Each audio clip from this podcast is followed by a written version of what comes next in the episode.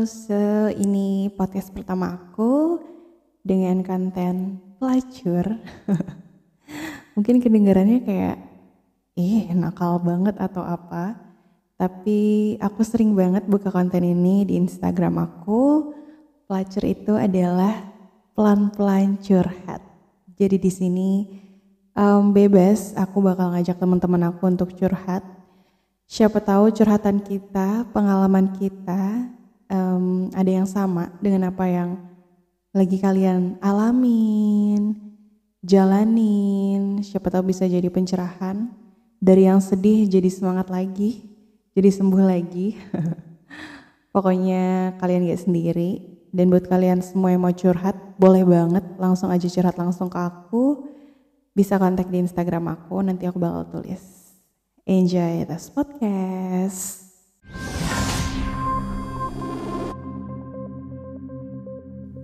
Pelacur kali ini kita bakal ngebahas soal selingkuh. Buat kalian semua ada gak sih yang pernah selingkuh atau habis diselingkuhin atau malah lagi diselingkuhin? Ada gak sih? Yuk langsung aja ngobrol-ngobrol sama aku. Aku bakal sedikit sharing tentang pengalaman diselingkuhin. Jadi rada-rada berat ya ceritanya karena harus mengorek luka lama. Tapi banyak banget um, yang pernah ada di posisi yang sama sama aku, yang curhat ke aku. Pokoknya kejadiannya tuh sama. Cuman Ya aku paham sih mereka lagi terpuruk. Aku pun waktu dalam fase itu juga terpuruk mampus. Tapi aku mau mencoba buat sedikit menyadarkan kalian bahwa apa ya? You deserve to be happy. Bukan dengan dia, tapi dengan yang lain. Jadi hubungan ini udah empat tahun. Berjalan selama empat tahun awal pertemuan itu biasa. Aku nggak tahu kenapa ya tapi selalu terjebak dalam cinta lokasi. Aku cinlok di tempat kerja aku. Jadi aku kenal di sana kenal dengan dia aku nggak tahu dia siapa. Sedang dekat atau tidak dengan seseorang dan lain sebagainya Sampai pada satu akhirnya dia ngedeketin aku. Aku pun terbuai mungkin dengan bujuk rayunya karena sebetulnya aku juga baru habis putus. Nah itu tuh bahayanya para perempuan ya. Kalian kalau habis putus jangan pernah ceritain sedihnya kalian, terpuruknya kalian atau apa pun itu sama laki-laki lain, sama temen atau siapa pun itu. Kenapa? Karena itu itu yang jadi kunci para laki-laki untuk ngedeketin kalian. Karena mereka tahu kalian lagi ada di titik terlemah kalian. So mereka semua tuh bakal gampang banget buat datang ke kalian mempengaruhi kalian atau apa pun itu. Jadi jangan pernah untuk cerita kalau ya nih gue habis putus sama cowok gue gini gini gitu gitu pasti itu yang bakal dijadiin jurus kunci para laki-laki buat ngedeketin kalian gitu. Di situ tuh awalnya udah pertemuannya aja tuh nggak sehat. Kenapa? Karena dari pas dia deketin aku, kita akhirnya deket. Ternyata memang dia sudah ada sosok seseorang di sampingnya saat itu. Begonya juga aku tuh kayak ya udah let it flow aja karena emang belum memikirkan untuk kayaknya kita bakal pacaran deh atau jadi pelakor dan lain sebagainya.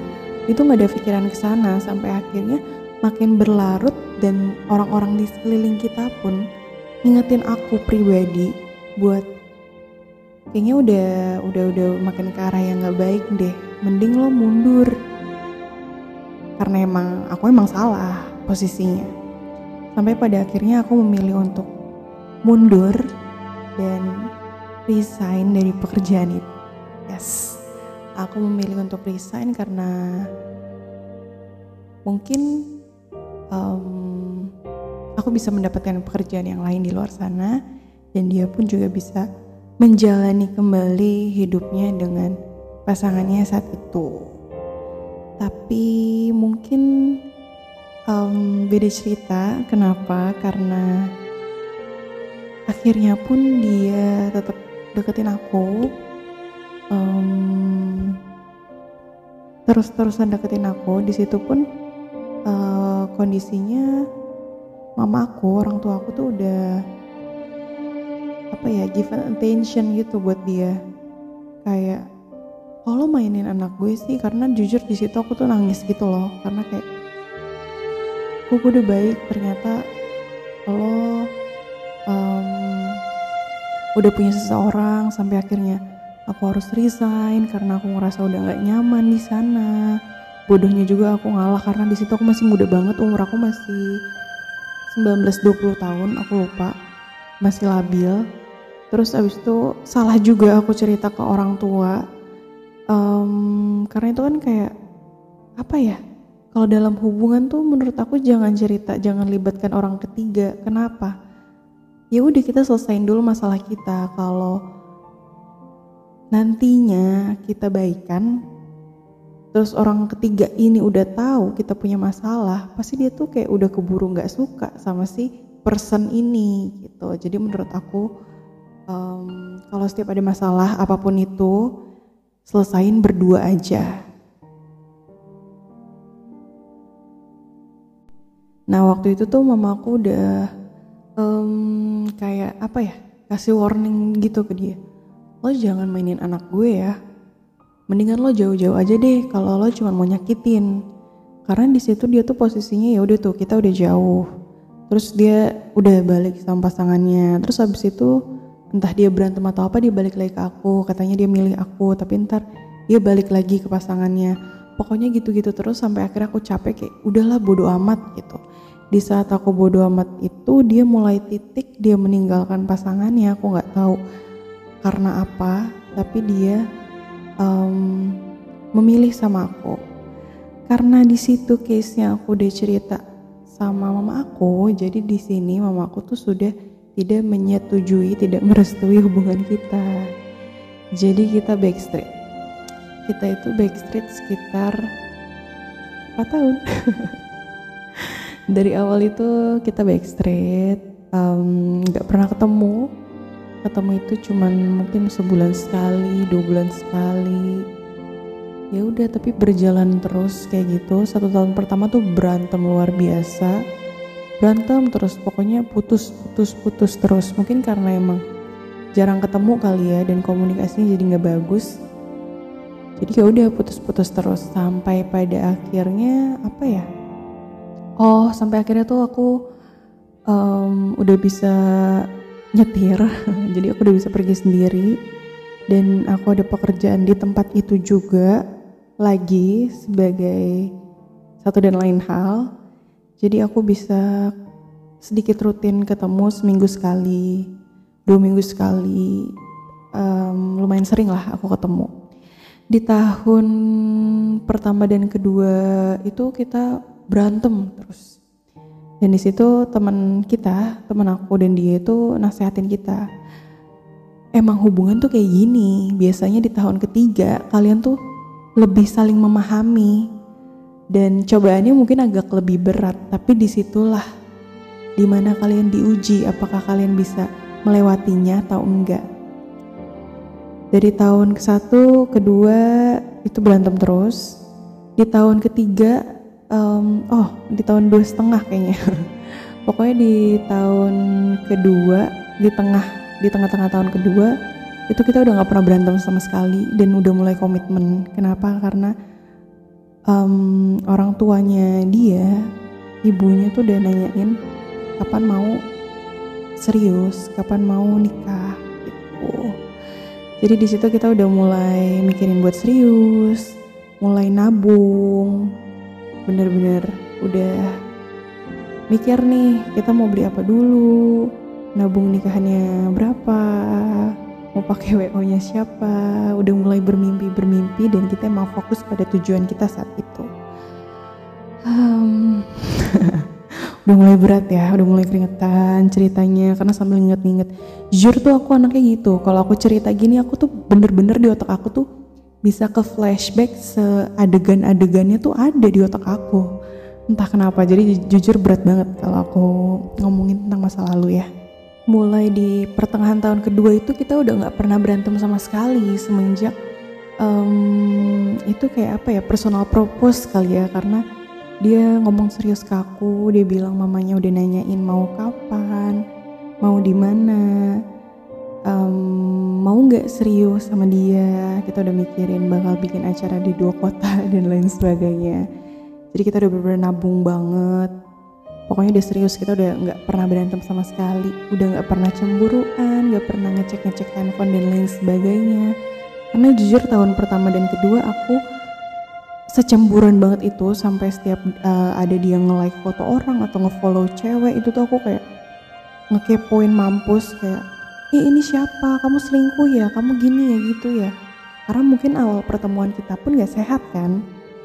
Di situ um, udah hilang yang kayak gitu-gitu. Dan tahun pertama kedua kan itu dia udah bolak-balik tuh ke mantannya. Jadi aku agak sulit ngebuild trustnya aku. Tapi di saat dia mulai ngepropose aku aku udah mulai oke okay, um, kalau gue masih cemburuan ngapain gue serius sama lo? Bakal capek gitu. Aku mikirnya gitu kan. Jadi ya udah lepasin aja. Mendingan gue nggak tahu sama sekali. Karena kalau gue tahu bakal nyakitin dan kita bakal saling kehilangan. Aku mikirnya di situ kayak gitu.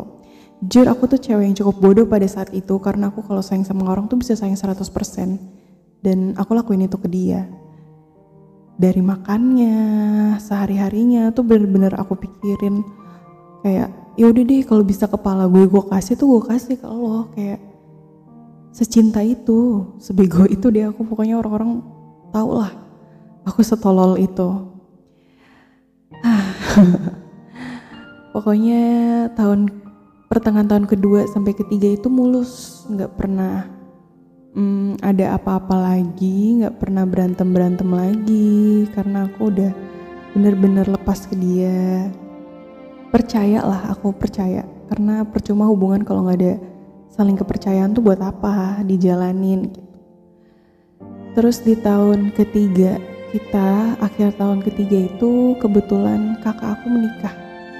Di situ um, saat yang aku tunggu-tunggu banget karena aku mau mulai membawa dia kembali karena ini kan kita udah mulai serius ya. Um, cepat atau lambat kita bakal nikah aku mikir kayak gitu. Dan menurut aku ini momen yang pas buat bawa si orang ini datang dan kenalin ke keluarga aku lagi. Dan sambil ngeliat juga um, reactionnya keluarga aku gimana apakah tetap menentang dan tidak merestui atau sudah mulai membuka hati. Karena dari awal kan aku nggak direstuin ya. Di situ jujur aku kayak deg-deg ser takut banget tapi temen aku dulu pernah bilang jujur sih sahabat aku ini juga nggak suka sama dia tapi dia ini orang yang kalau lo happy gue juga happy kalau lo sedih gue bakal sakit itu sahabat aku kayak gitu. Di saat aku gak direstuin dia cuma bilang, sekeras-kerasnya batu karang, kalau kena air laut, pasti bakal terkikis juga. Dia yang ngomong kayak gitu. Aku inget banget dia ngomong kayak gitu. Ih, aku sampai merinding nih kalau aku cerita itu lagi. Dan di tahun ketiga akhir kakakku nikah, akhirnya aku bawa dia ke keluarga aku lagi, aku kenalin lagi dan di situ diterima senengnya luar biasa sumpah aku tuh seneng banget di situ aku udah mikir um, satu atau dua tahun lagi mungkin kita bakal nikah ya gitu. Pokoknya udah seneng banget deh. Akhirnya tahun baruan pun dia ke rumah. Kita tahun baruan sama-sama di rumah. Sampai awal tahun di situ tuh udah mulai gak ada berantem sama sekali tapi aku mulai rasain sesuatu yang aneh. Kita itu empat tahun itu tanggal 4 Februari. 4 Februari kita udah empat tahun itu mulai rasanya hambar. Aku tahu setiap hubungan pasti ada tahap jenuh. Setiap tahun per tiga tahun tuh pasti ada tahap jenuh. Aku sama dia tuh udah ngelewatin kurang lebih tiga kali tahap jenuh yang bener-bener jenuh dan kita kita sampai menurut aku break ya. Kita break dulu kita omongin. Aku kayaknya jenuh sama kamu kita nggak usah ketemu atau komunikasi dulu. Nanti seminggu lagi kita ketemu lagi atau kita kontekan lagi. Aku pernah ngomong kayak gitu aku kayak jenuh deh sama kamu. Tapi ternyata nggak berhasil. Justru karena kita ngomong kayak gitu malah jadi tetap ngobrol tetap chatan lagi dan ya udah nggak apa-apa nggak ketemu. Tapi pas ketemu kayak kangen lagi aja gitu. Suasananya kayak baru pacaran lagi di awal tahun keempat itu aku masih berusaha positive thinking karena aku masih mau ngalah. Aku masih happy karena dia udah mulai diterima di keluarga aku. Sampai pada akhirnya um, mulai ada beberapa orang baru yang kerja di tempat dia perempuan di situ aku masih positif tapi jujur aku cemburu banget. Cemburu banget. Kenapa? Karena hmm, menurut aku itu nggak wajar. Pertama pas lagi pergi dia ngomongin si person ini si perempuan ini. Sebut aja si B ya. Dia ngomongin si B sampai aku notice kok kayaknya dia terlalu lebay atau gimana.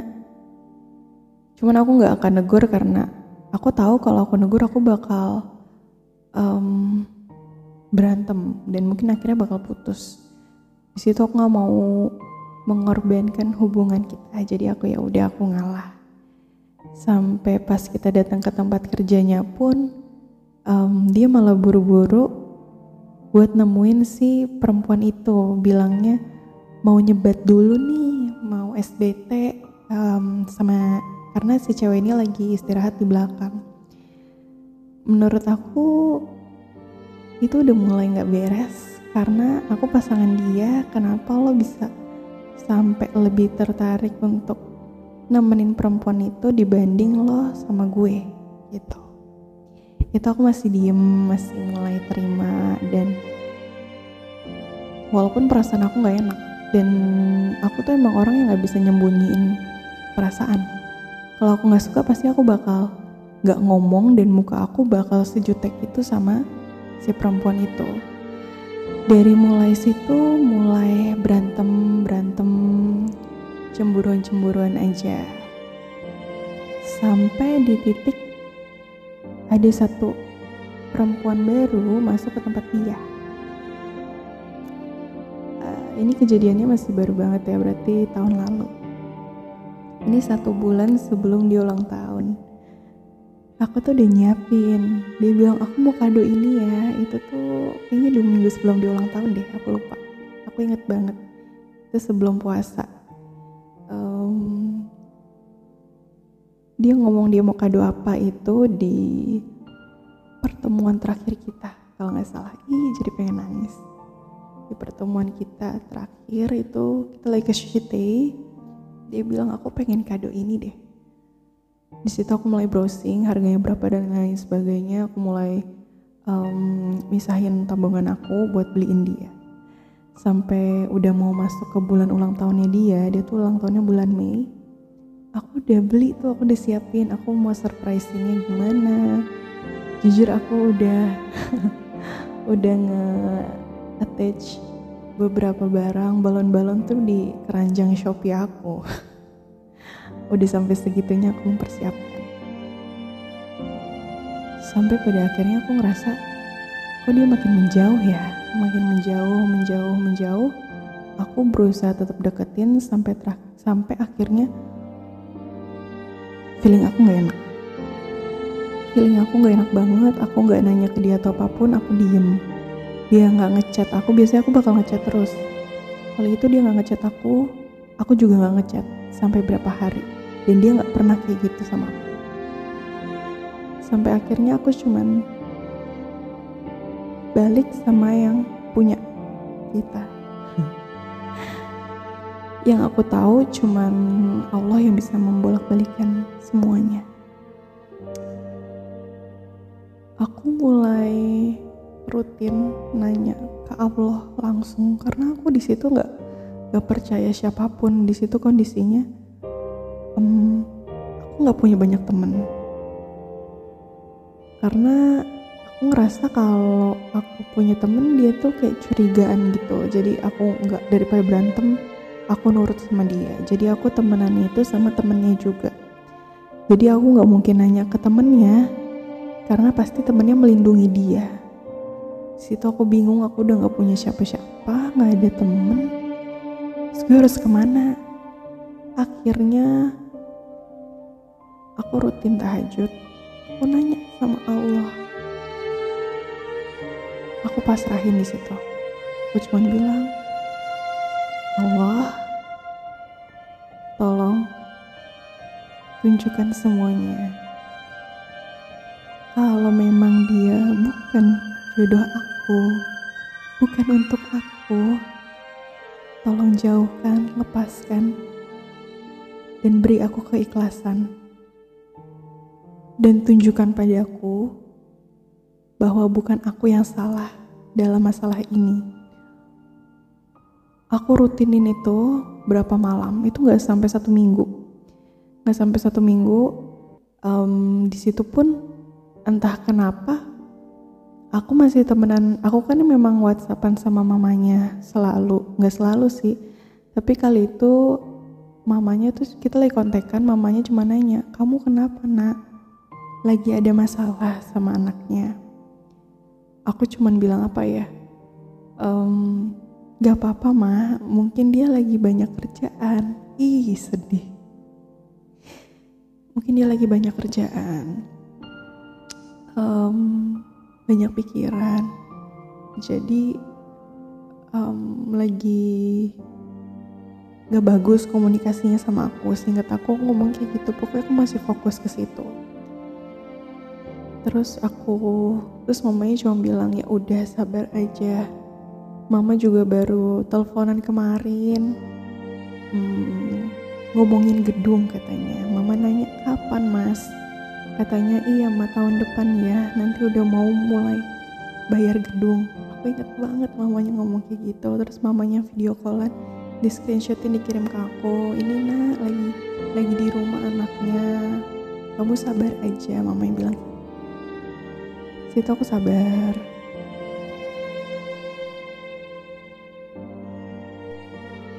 Sampai pada akhirnya mungkin 4 tahun bukan waktu yang singkat ya. Aku udah cukup memahami dia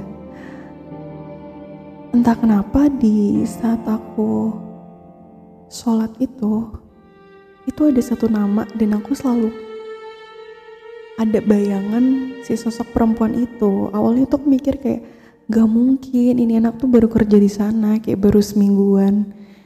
Dan aku pun udah kenalan sama dia pasangan aku pun ngenalin aku ke perempuan ini perempuan itu tuh kayak ini pacar aku ini pasangan aku langsung aku salaman sama dia. Jadi aku masih positif thinking kayak gak mungkin lah ada apa-apa sama dia. Dan itu masih baru banget satu minggu. Tapi kayak terus-terus ada bayangan itu sampai akhirnya entah kenapa um, aku cerita sama aku ngehubungin temennya. Tapi di situ temennya lagi dinas ke keluar kota. Lagi dinas keluar kota terus aku cuman nanya kamu tahu sesuatu nggak? Aku bilang nggak kenapa? Di situ dia masih positif dia masih netral.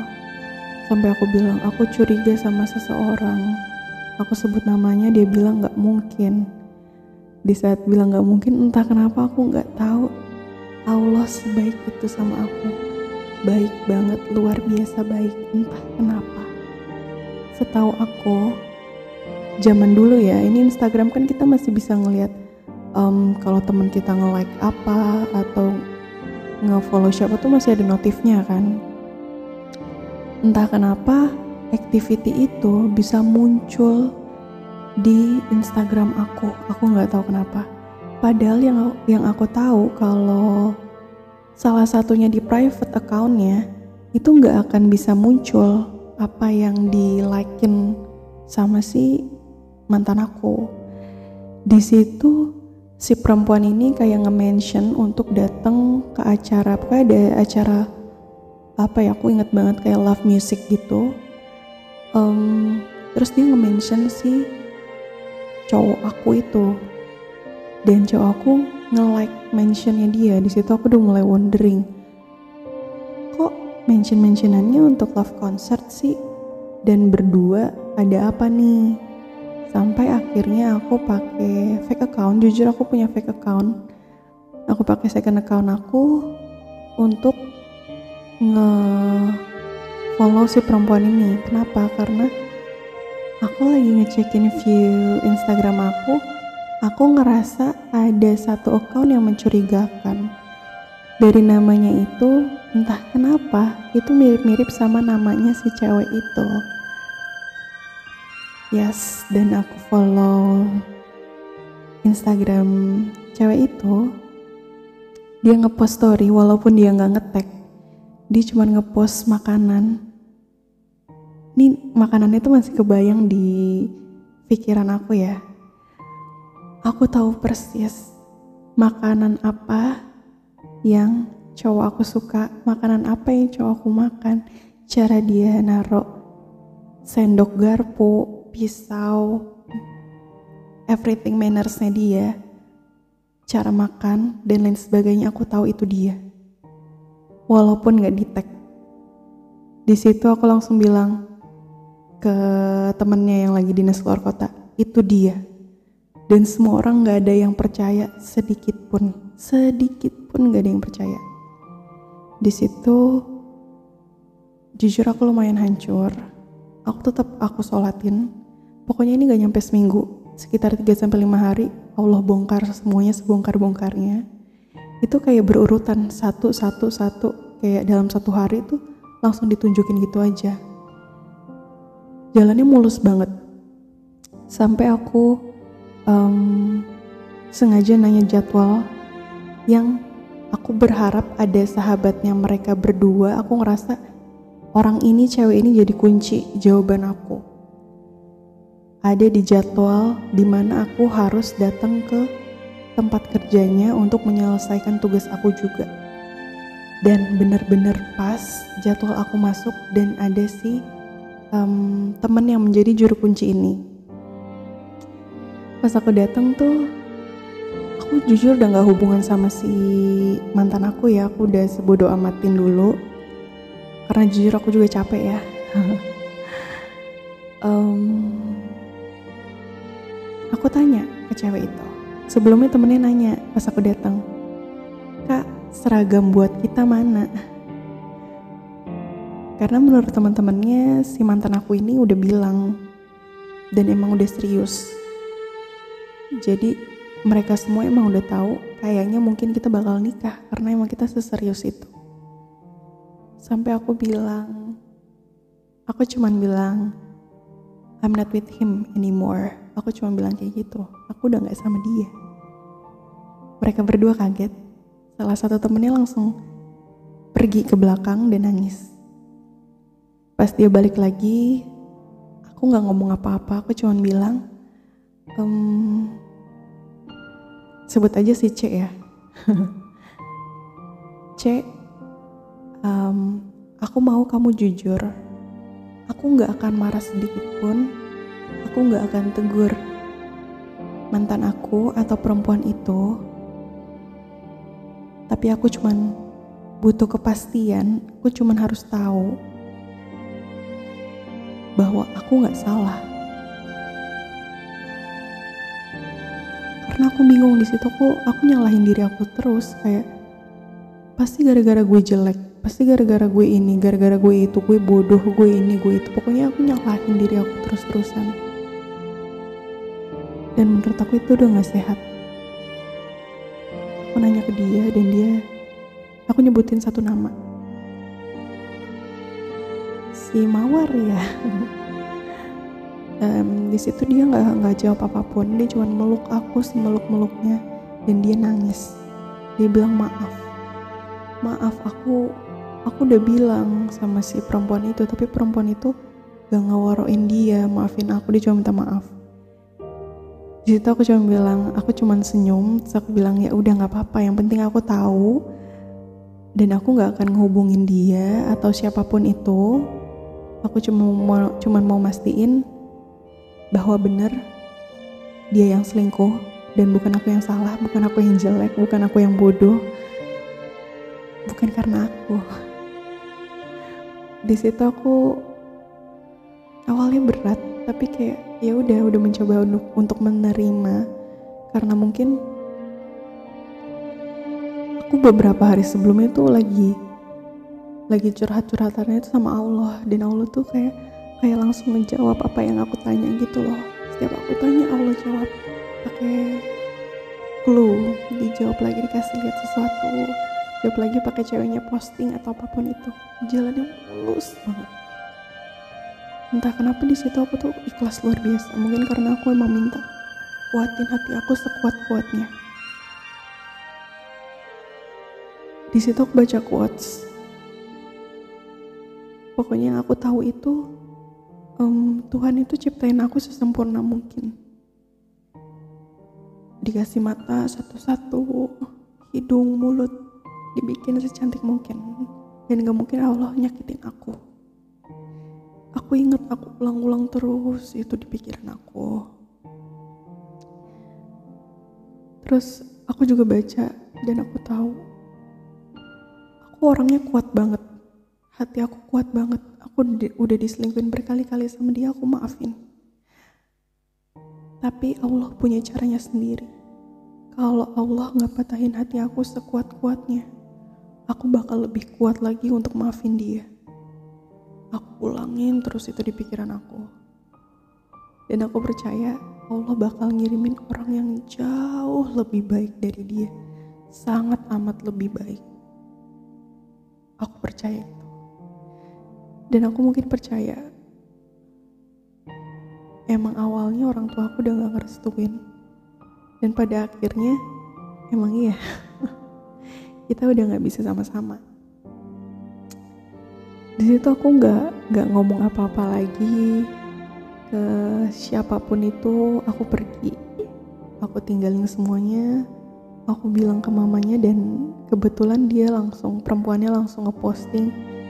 Dan mantan aku pun juga ngeposting langsung sama si perempuan itu. Di saat kita belum ngomong putus atau apa pun jadi kita nggak ada omongan putus tapi aku langsung mundur. Aku mundur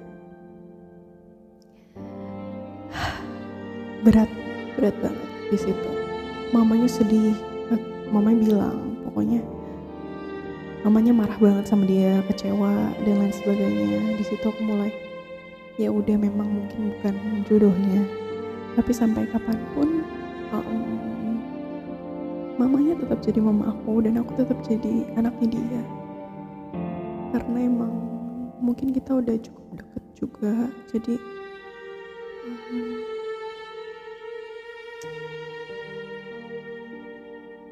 udah hubungannya aja yang putus tapi silaturahminya nggak usah putus gitu.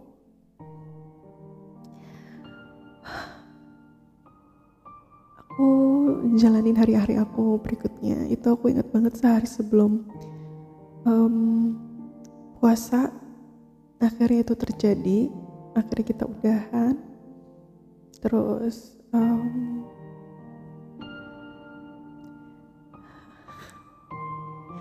sampai anehnya itu adalah aku nggak ngomong apa-apapun aku nggak ngejelekin siapa pun. Justru aku bilang uh, justru si perempuannya ini yang jadi selingkuhannya aku nggak mau nyebut selingkuhannya juga sih karena kayak jahat banget ya.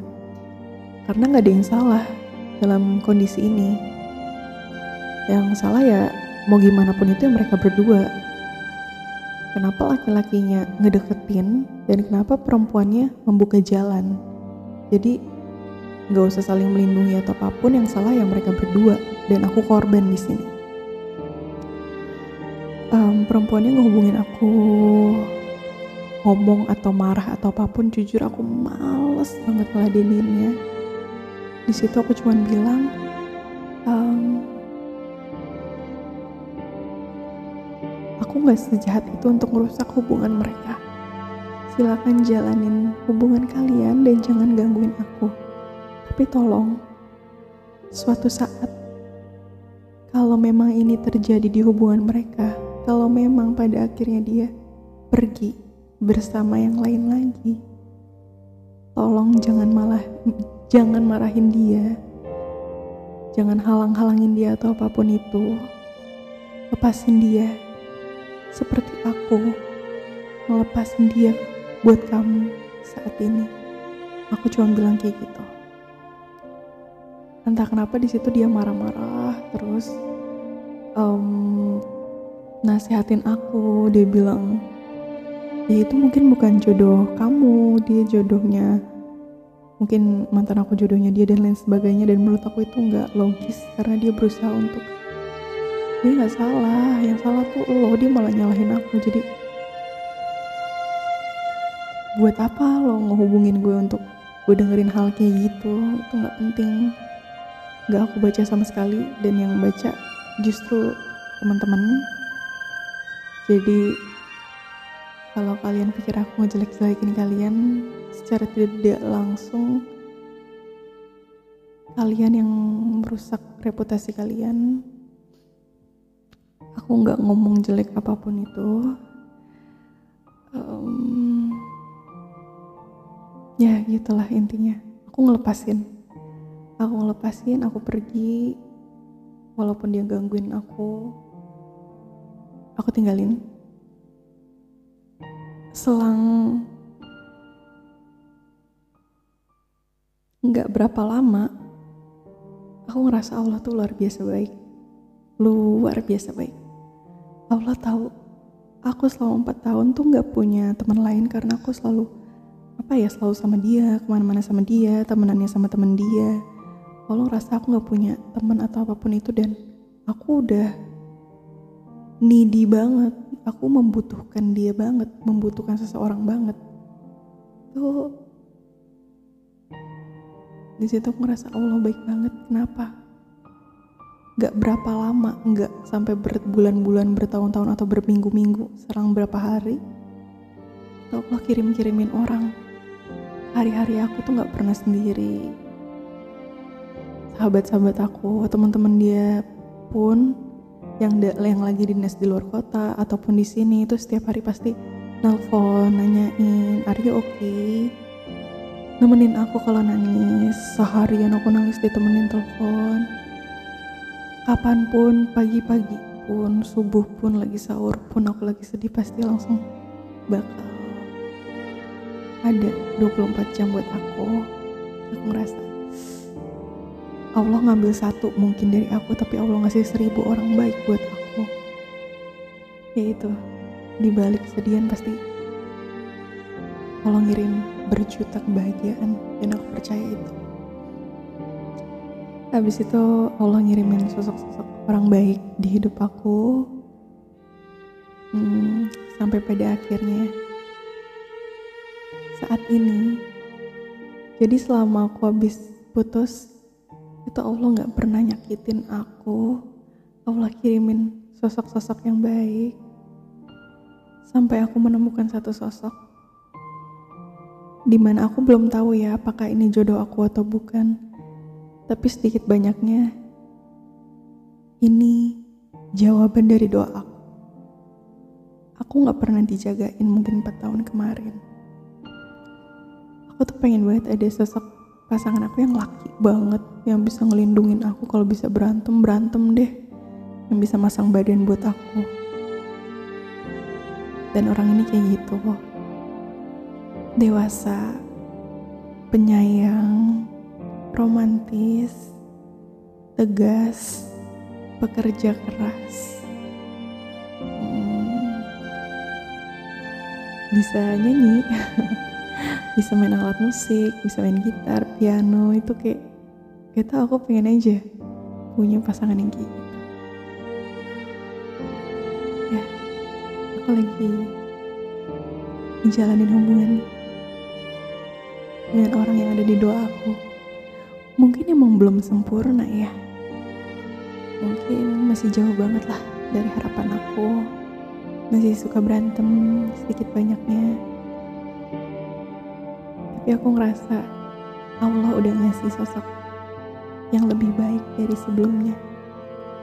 Jadi buat kalian semua yang lagi ngerasa sedih terpuruk diselingkuhin atau apa pun, tolong percaya empat tahun ngejalanin hubungan mau nikah berat sampai yang akhirnya dia bilang bukan kamu yang aku mau untuk ngehabisin sisa hidup aku jujur aku pas dibilang kayak gitu sakitnya luar biasa kata-kata itu yang bikin aku mundur semundur-mundurnya sejauh-jauhnya.